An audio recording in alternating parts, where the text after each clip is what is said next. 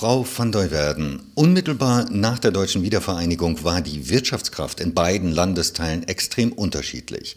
Der darauf folgende Aufbau Ost ging mit erheblichen öffentlichen Ausgaben einher. Wie haben sich die Ausgaben in den neuen Bundesländern seither entwickelt? Naja, man muss natürlich ganz klar sehen, ähm, dass ähm, zu Beginn äh, die Wirtschaftskraft im Osten wirklich nur bei ein Drittel lag. Und da musste man was tun. Die Infrastruktur war heruntergewirtschaftet, die Unternehmen zu großen Teilen nicht wettbewerbsfähig. Da flossen dann viele, viele Gelder in den Osten. Trotzdem haben die äh, Länder und Kommunen äh, in Ostdeutschland sich deutlich verschulden müssen zu Beginn. So ab 1995, 96 trat dann eine gewisse Konsolidierung ein, die mit dem Solidarpakt 2 2005 nochmal an Dynamik gewonnen hat. Und die neuen Länder waren dann relativ früh im Vergleich zu den alten Ländern mit ihren Haushalten wirklich im Überschuss. Ab 2010 haben sich die Haushaltszahlen äh, in Ostdeutschland ähm, gut entwickelt. Äh, in den vergangenen Jahren, ab 2011, ähm, hatten wir ja ohnehin Steueraufkommen ohne Ende. Das hat zu Entlastung äh, und Beruhigung auf allen oder in allen Regionen geführt.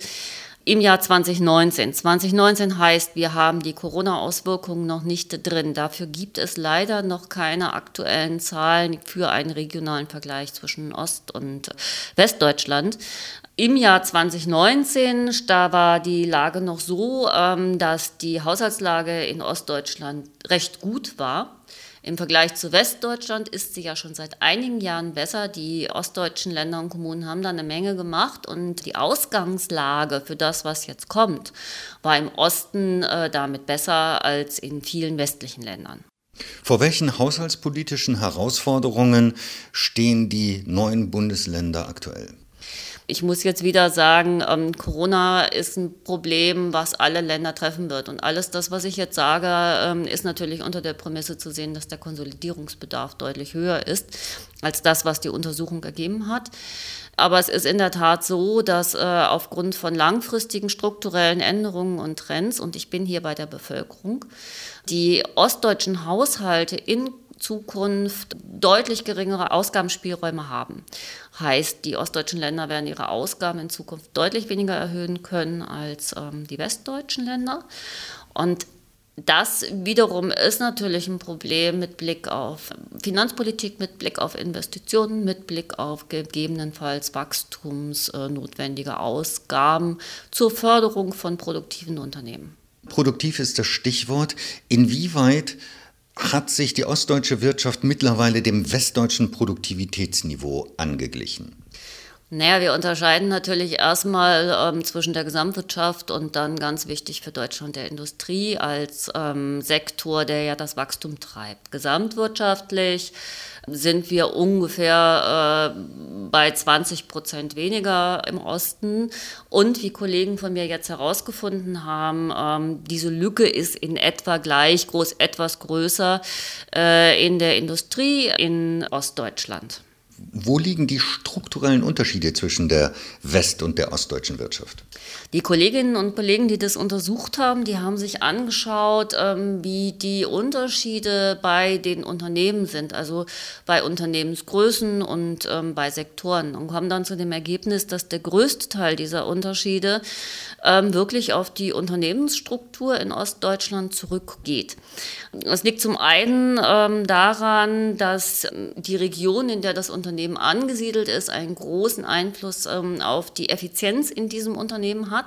Also sprich, Unternehmen in Städten halt ähm, eine höhere Produktivität aufweisen als auf dem Land. Und Ostdeutschland hat nun mal weniger Städte. Dass große Unternehmen, da sind wir bei der Unternehmensgröße, eine relativ hohe Produktivität haben als kleinere. So viele große gibt es im Osten nicht. Und dann aber natürlich auch an, an der ähm, Sektorstruktur. Punkt an der Sache ist, wenn ich mir große Unternehmen in Städten angucke, dann haben die im Osten teilweise sogar eine höhere Produktivität als im Westen. Nur die Anzahl dieser Unternehmen ist äußerst beschränkt. Und bei der Masse, also vor allen Dingen auch bei kleinen Unternehmen im ländlichen Raum, da sind die Produktivitäten halt noch nicht so angeglichen. Mit der Wende wurde auch der ostdeutsche Wohnungsmarkt liberalisiert. Welche Auswirkungen hatte das für die ostdeutsche Bevölkerung?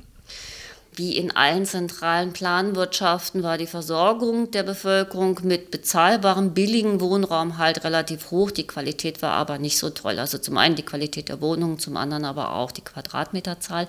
Das hat sich nach der Wende natürlich ganz stark geändert. Da wurde viel Geld in die Sanierung dieser Wohnungen gescheckt, sodass die ostdeutsche Bevölkerung heute deutlich besser versorgt ist im Sinne von qualitativ hochwertiger, mehr Quadratmeterzahl.